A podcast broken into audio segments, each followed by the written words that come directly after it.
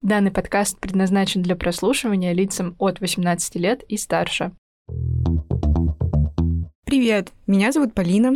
А меня Диана. Вы слушаете подкаст «Дом субкультур». «Дом субкультур» — это, как вы могли догадаться, подкаст о субкультурах. Но его основной задачей является не просто рассказ об атрибутике, эстетике или философии какой-нибудь субкультуры. Мы хотим проследить, как они были адаптированы на просторах России и как эволюционировали в эпоху диджитализации. В этом выпуске вы узнаете о рейве и рейверах. И речь сегодня пойдет о музыке, стиле, клубных пространствах, рейв-комьюнити и о наркотиках. Мы напоминаем, что распространение наркотических веществ запрещено на территории Российской Федерации, а наш подкаст не пропагандирует употребление наркотиков и алкоголя. О, техно. Понимают то, что я вырос в меру адекватным. После трех часов ночи ночные клубы превращаются в дикие пляски неликвида брачного рынка. Я могу просто пить какие-нибудь алкогольные напитки, что, ну, просто вместо воды. 21 век на дворе. Какой винил? Как выглядят технокобры? Что надеть на рейв, чтобы было удобно танцевать до утра? Где искать актуальные миксы и на какие вечеринки мы не советуем ходить? Ответы на эти и другие вопросы вы найдете в нашем телеграм-канале, ссылка на который будет в описании выпуска.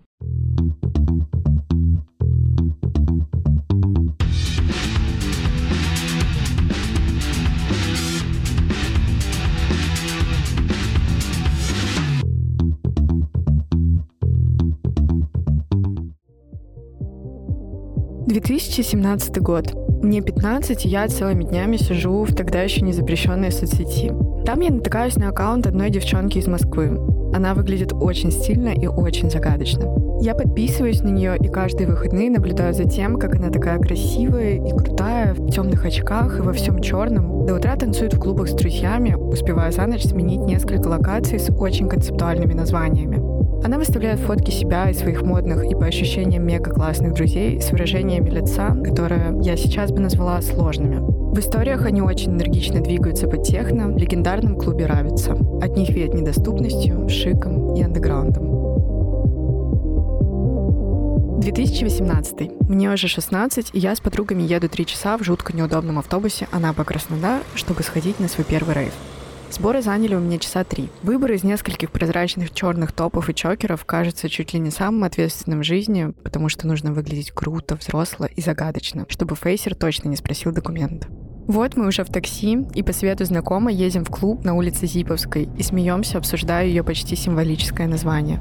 название. На повестке также рассуждение о том, насколько критичен розовый цвет моей куртки, забавно дополняющий образ юной технокобры, и как показаться увереннее на фейс-контроле, чтобы пропустили без лишних вопросов. Мы доезжаем до темного и непривычно мрачного места, состоящего из гаражей, тупиков и здания бывшего завода. Смелость и уверенность начинают пропадать, но модные краснодарские ребята в темных очках очень уверены уверенно куда-то идут. И мы, конечно, идем за ними. На улице апрель, но невероятно холодно, а нам еще предстоит 10 минут в очереди. Впрочем, мысли о холоде быстро сменяются предвкушением лучшей в жизни вечеринки, потому что пока пускают всех.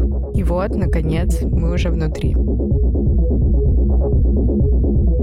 Нас окружает полумрак и куча людей в черном. Вокруг атмосфера свободы, целующиеся люди и жесткая музыка, которую мы пока совсем не понимаем, но очень хотим. На баре огромная очередь, и мы решаем сразу пойти танцевать. А где-то спустя полчаса я замечаю себя танцующей под техном прямо рядом с диджейкой и чувствую, что нашла то, что всегда искала. Полное погружение в музыку и единение с абсолютно незнакомыми людьми. В ту ночь мы тусуемся до утра, лишь иногда прерывая, чтобы пройти до бара за оверпрайснутой водой и не менее оверпрайснутым алкоголем. В 5 утра мы уезжаем дико уставшие, но счастливые и направляемся в ближайший Макдональдс, а через час нас ждет все такой же неудобный трехчасовой автобус. Но это неудобство я не особо замечаю, потому что теперь познала мир настоящих тусовок, пусть пока и не прикхание, о котором на тот момент я уже была наслышана. Мы не советуем делать как Полина и ходить на рейв 16, но история все равно очень классная. Было очень интересно слушать. А, но я думаю, Полина, ты осознаешь, что ты в то время вообще ничего не знала особо, не понимала про рейв. Как бы ты сейчас определила для себя, что такое рейв? Давай, наверное, обозначим, что сегодня будем подразумевать под рейвом движение людей, причастных к вечеринкам электронной и танцевальной музыки. Это очень вообще уже давний жанр, но, естественно, он сильно поменялся за время своего существования. Как он менялся, как он развивался и как давно это вообще все началось? Сама электроника начала развиваться с диско в 70-х, но, конечно, тогда было мало похоже на современную музыку, а наши техно и хаус-тусовки лишь отдаленно напоминают дискотеки того времени. Хаус появился в Детройте в 80-х, и тогда же возникли первые комьюнити рейверов, которые в основном состояли из цветного населения. Тогда в медиа писали про хаус как про хард-диско без остатков приличия и контроля. Привычный нам рейв сформировался в Британии и Германии, хотя и хаос, о котором мы уже сказали, и техно на самом деле появились в Америке. Британские вечеринки стали миксом музыки США и атмосферы Ибицы, которая до сих пор ассоциируется у большинства из нас с какими-то бешеными тусовками. А уже в Берлине после падения стены рейв приобрел какие-то сумасшедшие масштабы. Пока я готовилась к выпуску, я прочитала, что у этой субкультуры было порядка двух миллионов адептов в Германии. Представь, если бы в современной Москве каждые выходные на тусовки ходило столько людей. Ну, вообще, это тогда бы, наверное, перестало быть субкультурой. Ну а первый масштабный российский рейв прошел в 91-м, и это была легендарная Gagarin Party в павильоне «Космос» ВДНХ.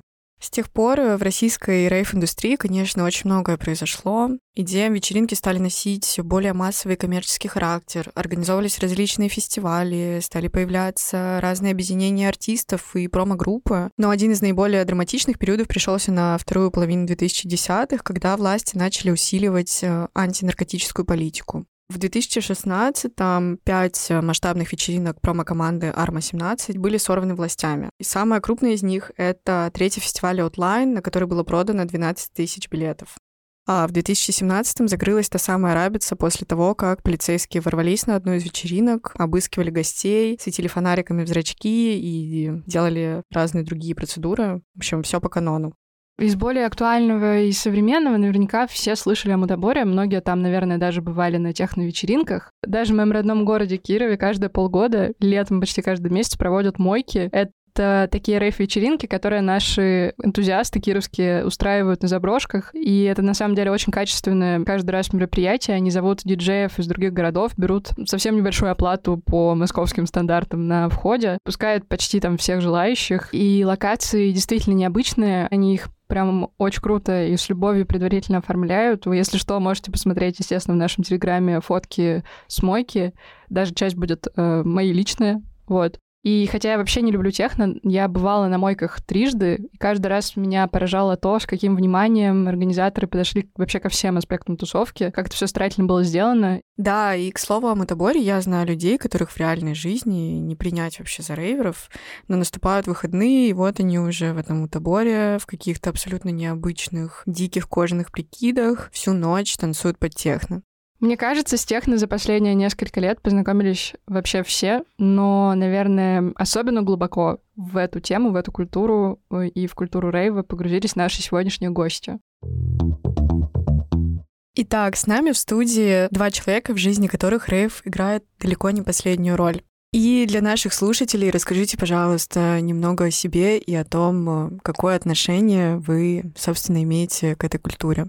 А, меня зовут Александр Нуждин, я радиоведущий с более чем 30-летним стажем а, и, собственно, диджей еще с таким же стажем, потому что у меня все а, и радио, и ночные клубы начались в одно и то же время. А, меня зовут Павло Сергей, мне 21 год, у меня нету такого большого стажа работы вообще в подобных сферах, и в целом это к этой сфере всей с рейвами и подобной музыкой я отношусь уже как слушатель скорее. Насчет опыта, наверное, пока он меня слишком мал, потому что в этом всем я кручусь всего года два. Расскажите, пожалуйста, когда и как впервые вы столкнулись с рейвом, и какие этот опыт вызвал у вас чувства?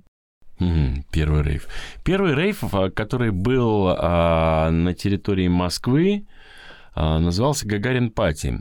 Он был в павильоне «Космос». Это был 91 год. А, потом был Mobile в Крылатском на велотреке. А, ну, вообще, воспоминаний, конечно, до сих пор масса, потому что мне как раз было столько же, сколько тебе. У меня первый опыт был после Нового года, 2000, когда наступил 2021. А, просто друзья позвали на какую-то инстаграмную вечеринку, и оказалось то, что это была «Радуга». Вот, я не, вообще не был в курсе тогда. Я приехал, а, друзья уехали в течение получаса, а мне понравилось, я сдержался часа на три постепенно начал слушать подобную музыку, и уже путем э, каких-то подписок в соцсетях я начал развивать это и узнавать о вообще существующих организациях в Москве. То есть для тебя знакомство с рейвом началось с тусовки, а не с музыки, правильно? Да, музыку я начал слушать позже. У меня началось все, конечно, с музыки, потому что я, я, я сначала стал диджеем, а потом уже, будучи начинающим диджеем, пришел на вот первый рейв. Поэтому у меня музыка была первична в, этих всех э, тусовках, потому что ну, она и до сих пор первична. Александр, расскажите, как вы вообще решили стать диджеем еще и в 90-е, когда об этой профессии, в принципе, мало кто знал, и это было что-то таким загадочным и далеким от нашей реальности? Я всегда был меломан, а мой приятель, который стал моим учителем, Олег Оджо, он предложил мне стать диджеем в одном из первых клубов, который открывался в Москве. А, на тот момент я был переводчиком, а, времени у меня был вагон с тележкой, поэтому при том, что меломаном я был всегда, а, я решил попробовать, тем более мне с самого начала предложили делать это не бесплатно, поэтому, в общем, и от заработка тоже я не стал отказываться. Сереж, мы знаем, что ты тоже пробовал себя как диджей. Расскажи, пожалуйста, немного нам об этом опыте. У меня ровно противоположно получилось, потому что у меня это как... Ну, то есть я всегда именно был слушателем скорее, а потом просто я понял, что не так сложно научиться. Мне в целом это часа два, наверное, заняло, чтобы базовые азы понять. Вот. И потом уже постепенно с каждой игрой там узнавал про новый функционал а, оборудования. Вот. И играл я в целом за бесплатно, просто вот, ну, не то что на интерес, знакомые организовывали все это, и просто было весело. Просто дело в том, что раньше, конечно, а, сама технология, которую осваивал человек, э, который хочет стать диджеем, была совершенно другая. Потому что я начинал, когда были только виниловые проигрыватели, я начинал с пластинок. Сейчас технология э, обучения диджеингу настолько упростилась, что, в принципе, достаточно Скачать треки и понимать ритм. Ну, не то, что понимать ритм, чувство ритма а, нужно иметь, э, слух музыкальный и музыкальный вкус. Угу. Сереж, а ты вообще пробовал когда-нибудь работать с винилом? С винилом у меня истории нет никаких. У меня это вот именно, если про игру с пластинок говорить, а, для меня это что-то из заоблачного. Я даже примерно не представляю, как это ну, работает. сейчас осталась только эстетика всего этого хозяйства, угу. потому что э, один из моих э, старых знакомых э, позвонил мне сказал, что, Саш, говорит, открывается барчик маленький, но там нужно играть только на виниле. Я говорю, что я и на карете буду, что ли, подъезжать? 21 век на дворе, какой винил? Я на флешках ношу с собой такое количество информации, которое с винилом не сравнится вообще. Поэтому я предпочитаю иметь большое количество информации, чтобы быть максимально гибким э, и э, пластичным как э, работник, нежели иметь эстетику игры на виниловых пластинках, которая в принципе, нафиг никому не нужна, потому что это только эстетика. Ни удобства, ни комфорта, ни большого количества информации, ничего вообще. Что, на ваш взгляд, вообще делает хорошего диджея хорошим? Какими качествами он должен обладать? Ну вот музыкальный вкус должен быть, потому что при том количестве информации, который ты можешь скачать, и тех ресурсах, а, откуда скачивается музыка, не стоит, я вот студентам говорю, периодически преподаваю, что не стоит бояться того, что если у тебя открыто сотни битпорта, самого известного портала, где скачивают музыку диджеи, не стоит бояться того, что вы скачаете со своим коллегой одинаковые треки. Потому что у вас вкусы разные. И наверняка в процентах 98 вы выберете из этой сотни разные треки, не одинаковые. Именно руководствуясь вашим вкусом. И ваш вкус впоследствии, собственно, и э, станет и вашей визитной карточкой, и вашим э, потенциальным успехом как диджея, и, э, собственно, хорошим работником, если вы этим зарабатываете деньги. Диджей, в первую очередь, это компилятор.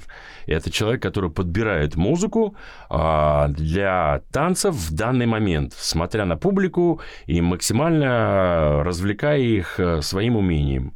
Все остальное не важно вообще. Ты можешь хоть э, на балалайке там играть. Для меня вообще быть представителем какой-то субкультуры или интересоваться ей, это всегда значит интересоваться музыкой, вокруг которой она построена. Мы знаем, что субкультура очень часто построена как раз-таки вокруг музыки. Жанр EDM вообще, по-моему, известен в том числе огромным количеством поджанров. Александр, когда вы начинали свой, э, так сказать, путь рейвера, было ли такое сильное деление на жанры или саб-жанры в электронике? На рейвах вряд ли, потому что рейв предполагал, как я уже говорил, большое скопление народу, а большое скопление народу – это техно. А, техно появилась, э, в, наверное, с трека James Brown is Dead. Это 91-й, 92 92 год. До этого на больших дискотеках играли кто во что гораст, в принципе. И на, и на Западе э, в том числе. Но впоследствии, благодаря таким столпам диджеинга, как Свен Фат, а, и немецкая школа техно превратилась в полностью ассоциируемое с рейвом а, музыкальным направлением. Потому что это сейчас а, есть подвиды, скажем так, и техно, и хаос-музыки. Самое оптимальное для, если вы берете большие клубы с большим скоплением народа, но не open air, а, есть такой раздел Big Room, он так называется, Big Room, то есть музыка для больших танцполов. Есть техно, есть э, в, для тех э, из вас, кто пытается разобраться в, стилистически вообще, что, э, где и почем, я не советую углубляться сильно в эти стили, потому что они уже давным-давно перемешались, и если человек играет техно, но другие не понимают, что происходит. Главное, чтобы нравилось, и главное, чтобы это было в кассу. А как это называется, это уже дело десятое. В основном, как это называется, а, сделано для того, чтобы а, на тех же порталах музыкальных, на которых ты скачиваешь музыку, ты мог найти, что ты хочешь скачать. А не для того, чтобы человек на танцполе про себя подумал, о, техно, нет, и ему кайфово, он э, как бы музыкально попал в ту струю, которую надо, и, в общем, больше ничего не надо. Сейчас по жанрам, на мой взгляд, уже какое-то сильное разделение идет, потому что вот есть э, какое-то энное количество организаций, и у них уже от организации оттал- они отталкиваются прямо от конкретного жанра музыки. Э, какая-то организация это, например, прям полностью диско и хаос, другая это именно электроника э, и какое-то такое бесконечное звучание, как будто вживую с аналоговых синтезаторов. Третье это, например, какая-нибудь прямая, быстрая, грубая бочка. Вот. И вот э, есть, ну вот люди просто себя... Есть люди, которые, понятное дело, на все, на все ходят такие и любят в целом весь этот жанр и звучание. А есть те, кто на какую-то конкретную ходит, а другие вообще не воспринимают никак. Я знаю, что есть такой очень э, нехороший стереотип э, среди тех, кто вообще не погружен в культуру, как правило, этот стереотип, стереотип бытует. А он заключается в том, что вот все рейверы — это поголовно наркоманы, всегда под чем-то. Как вы это видите? Есть ли какая-то вот э, сейчас такая тенденция, и как с этим вообще обстояли дела в 90-е? В 90-х это были а, сплошь да рядом эксперименты, потому что только появлялось все, в том числе и э, как бы веселящие э, вещества. Говорить о том, что вот это прям музыка наркоманская, да ни, ни в коем случае. Нет, ну, такого нет. А, есть другая отдача от публики, которая находится под влиянием э, каких-то там препаратов, это понятно. Но, как а, была замечательная фраза, хороший диджей ставит музыку, которая людям нравится – а очень хороший диджей ставит музыку, которую народ не знает еще, что ему нравится. Поэтому тебя должно переть от э, музыкальной составляющей. Э, и неважно, как, как она называется, и э, какую-то какую информативные подоплеки под ней совершенно не нужно строить. Главное, чтобы ты на слух воспринимал это комфортно и тебе нравилось. Что это такое? Это уже второй вопрос. Это то же самое, что пойти в Пушкинский, Пушкинский музей или нет, лучше в а, Третьяковку «Новый век», а, в ЦДХ напротив Парка культуры и долго смотреть на квадрат Малевича. Ну, квадрат Малевича. По сути, правда жизни заключается в том, что ты повесишь эту картину у себя дома над кроватью или нет. Вот то же самое с музыкой.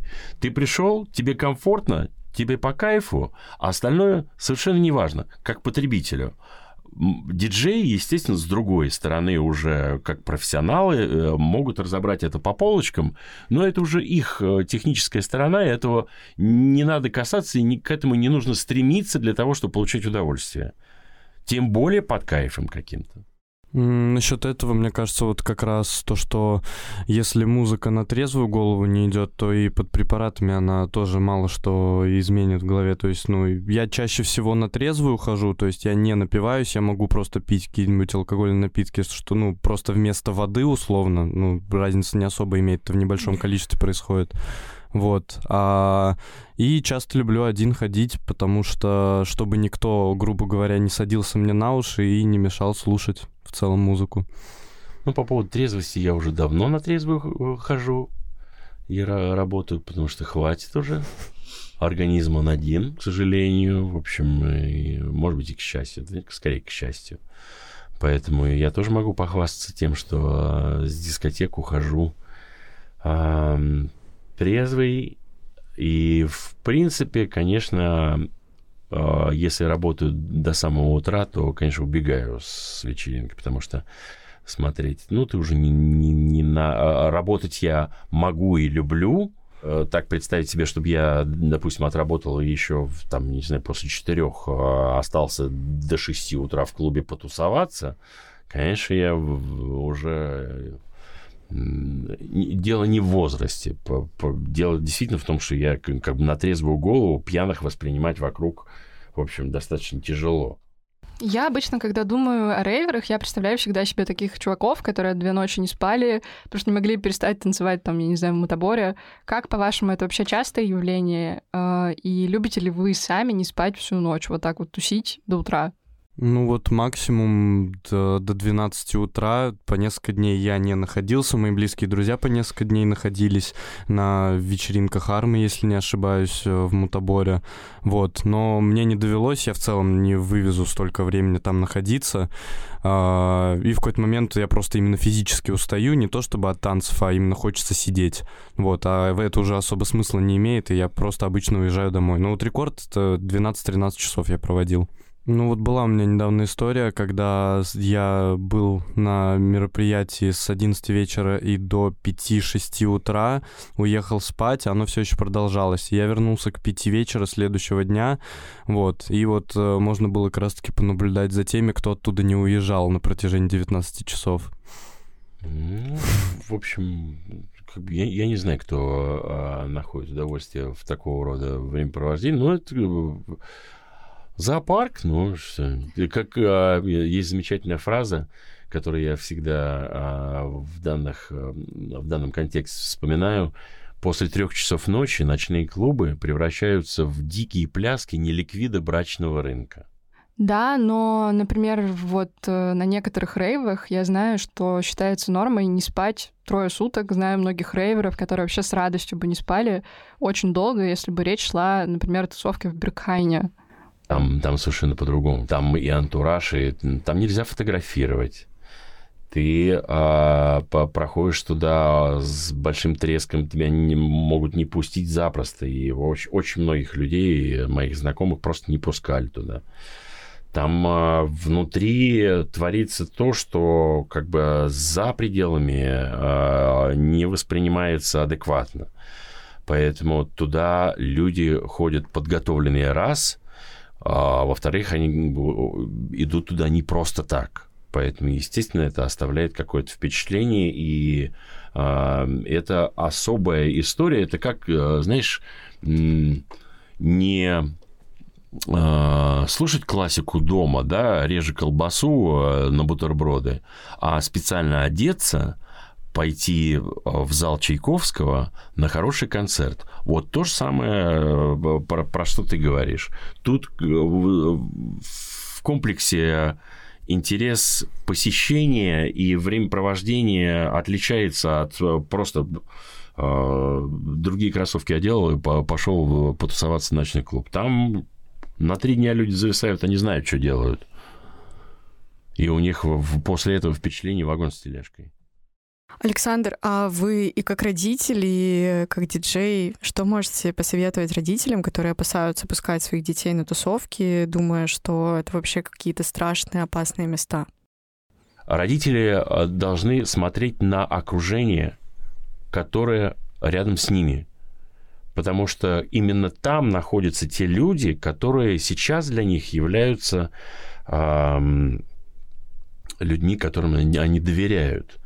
И если это опасная какая-то история, а родители все-таки немножечко побольше, благодаря опыту, видят э, визуально, во что ввязываются их чада, э, нужно максимально смотреть на ту публику, с которыми они общаются. Сережа, твои родители в курсе, куда ты ходишь по ночам? Да, у меня с этим проблем в целом вообще никогда не было, потому что, если не ошибаюсь, я как-то в 16 начал ходить вот на первые какие-то свои ночные, так сказать, мероприятия, вот. Им они очень лояльно и толерантно к этому всему относятся, потому что понимают то, что я вырос в меру адекватным, вот, и Но со мной... они знают, куда ты пошел. Да, они знают, куда... И знают, да. с кем ты общаешься. Нет, тут они не знают, и это хорошо в целом, с кем я общаюсь, они не знают, вот. А, но они просто не переживают, знают, что голова у меня на месте, и в целом ничего со мной не будет. Рейв э, — это такая достаточно визуальная субкультура. Мне кажется, что во многом он про атрибутику, про самовыражение. В условиях России в 90-е, да, как люди одевались на рейвы, как они как бы самовыражались с помощью внешнего облика. Ну, а тут вообще отдельная история, потому что еще с времен э, Советского Союза э, понятие моды и модника было немножечко другим, потому что мода это не то, что носят все, а то, чего ни у кого нет.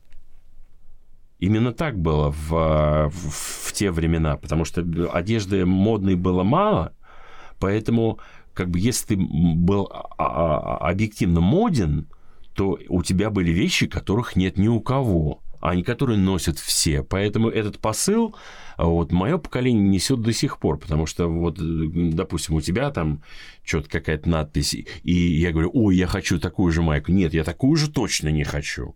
Потому что я буду как клон вот этого Васи, а я не хочу быть таким. Мне нужна какая-то... То же самое а, с рейвом 90-х а, и с модой, связанной с ним. Естественно, одежды э, нарядной было мало, поэтому что-то шили сами, особенно девочки, что-то доставалось, что-то э, перекупалось.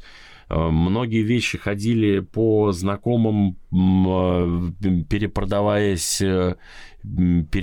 передаривали их один другому, поэтому был какой-то круговорот э, шматья, частично, конечно, в, в, в этой тусовке, но как-то наряжались, вот, в, естественно, не в валенки и шубы, но, э, естественно, проще, чем сейчас можно себе даже представить. Но сейчас выборы гигантские совершенно. Как хочешь, так и наряжайся.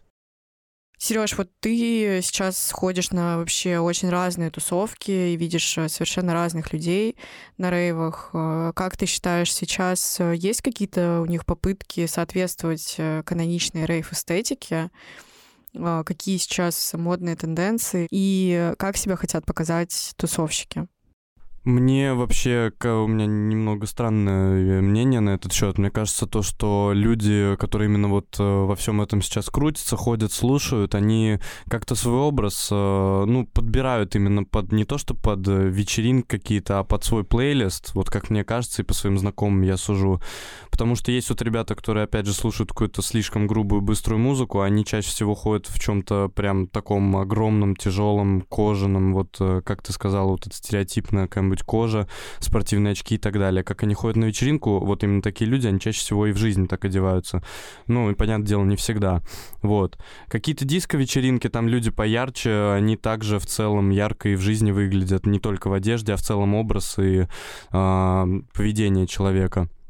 Вот. Но мне кажется, вот э, еще на тот момент э, э, каких-то устоявшихся деталей а, именно в этой культуре. Мне кажется, из того времени перенеслись, например, те же очки спортивные, вот эта вот любовь к тому, чтобы в очках прийти на вечеринку, либо вот э, у меня прям стереотип сильный насчет кожаных плащей. Сережа, было когда-нибудь э, такое, чтобы ты пришел, а тебя не пустили на вечеринку? Ни разу. Только из-за того, что мне 16 лет, меня не пускали в пропаганду, а в целом меня никогда вообще не разворачивали из-за внешнего вида или поведения, или опьянения. А может быть, э, есть какие-то советы для тех, кто еще вообще не был на рейвах, но очень хочет, чтобы вот точно пройти фейс-контроль? Ну, я не знаю в целом, ну, какие могут быть советы. Это нужно ну, понимать, э, на какую-то вечеринку идешь и как работает фейс-контроль на этой вечеринке, либо в клубе. Вот. Ну, тут не, прям вот каких-то советов точных никак и главное, не дашь. с перепугу не нажраться. Э, да. Знаешь, что денег немного, влить в себя алкоголь и пойти попытаться пройти в клуб, а, и тебя развезет как раз на фейс-контроле. И тебя сто процентов при этом развернут. А существует ли вообще, по-вашему, какая-то формула идеального рейва? И, ну, если не идеального, то хотя бы хорошего. И в чем она заключается для вас? Тут нужно разграничить, а, что хочешь ты как представитель промо-группы, как организатор, и что ты хочешь как потребитель. Угу. Это две разные вещи, потому что как бы я, э, если у меня своя промо-группа, я в первую очередь хочу поблизости, да? Я хочу хорошего СММщика, я хочу, чтобы продавались билеты, я хочу, чтобы была атмосфера, я хочу вот... А человек, который приходит, ему, в принципе, по шарабану, как бы вот эта техническая составляющая, билеты, не билеты, он вошел, получил свое удовольствие, ему понравилась музыка, может быть, для галки он э, для себя запомнил, как называется промо-группа, и на следующий раз, когда он увидит эту промо-группу, он будет говорить, а, вот это вот знак качества, я вот к этим ребятам пойду. С точки зрения потребителя, успешная вечеринка, много народу, весело, безопасно, кайфово. Угу. А с точки зрения организаторов, естественно, прибыль, та же самая безопасность и затраты. Для меня очень важен свет. Я это вот очень сильно полюбил из-за некоторых серий вечеринок, когда вот просто перед глазами вот все вот так вот мелькает. Вот именно в качестве звука я не особо разбираюсь. Если, ну, громко и хорошо... Не нужно разбираться угу. в том, что хороший этот звук или не очень хороший. Есть нек- некие а, показатели, допустим, самый примитивный показатель — это когда музыка играет очень громко, но ты разговариваешь с человеком не практически не повышая голос. Давление есть, ты чувствуешь, что музыка долбит, она громкая, но настолько а, качественный звук, что она позволяет тебе при этом разговаривать. Не, она не самолетный гул, который вот у тебя в ушах просто, которые в трубочку свернулись. Ну, есть какие-то вещи. А как вы считаете, есть ли вообще у российского рейва будущее и как именно он будет развиваться? Ну, мне кажется, это все будет еще очень сильно развиваться, потому что а, вот достаточно. Не, ну, танцы будут, танцы будут всегда, и э, в каком они виде будут, э, как бы это уже я я не знаю. Угу. А, сейчас просто вот за последние несколько лет, а, вот э, году в 18-17, ну вот, э, мне кажется, были достаточно популярны всякие хип-хоп, рэп-тусовки, а сейчас их практически не осталось. И э, вот Мне кажется, это будет очень сильно развиваться, потому что, во-первых, э, площадки для подобных вот э, рейвов, техно мероприятий и так далее, они открываются не так часто. Вот на моей памяти последнее, что открылось, это Баунс практически год назад. Прошлым летом оно открылось, был стартовый запуск. Вот. И это место оказалось вполне успешным. Теперь там проводят вечеринки промогруппы System 108. Вот. И вот будет интересно, что будет дальше открываться, какие промогруппы будут создаваться, потому что, мне кажется, это еще не то, что на начале, но но вот где-то в середине своего пути точно, и будет еще очень много всего. Мне будет очень приятно а, в будущем, если у нас все-таки появятся не а, какие-то очаги культуры, а именно культура. А, потому что вот яркий пример тому, когда на Ибице известные диджеи ставят какой-нибудь трек 15-20-летней давности, народ молодой, казалось бы, на них реагирует просто очень хорошо, зная, что это такое, что это классика. То есть ты понимаешь, что они в культуре.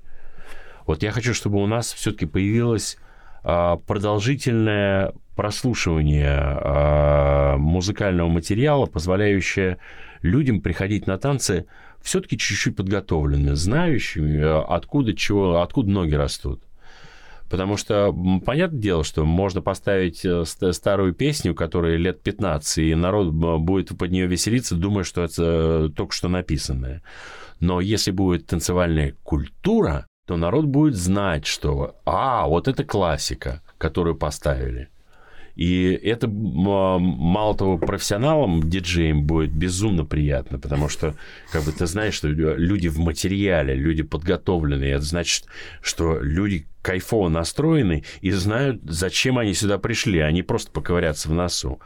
А э, хвала будет тем людям, которые чуть-чуть прикоснулись к этой культуре и э, чуть больше, чем просто простой обыватель, знают о том, куда они пришли, зачем и что, как себя вести и что делать.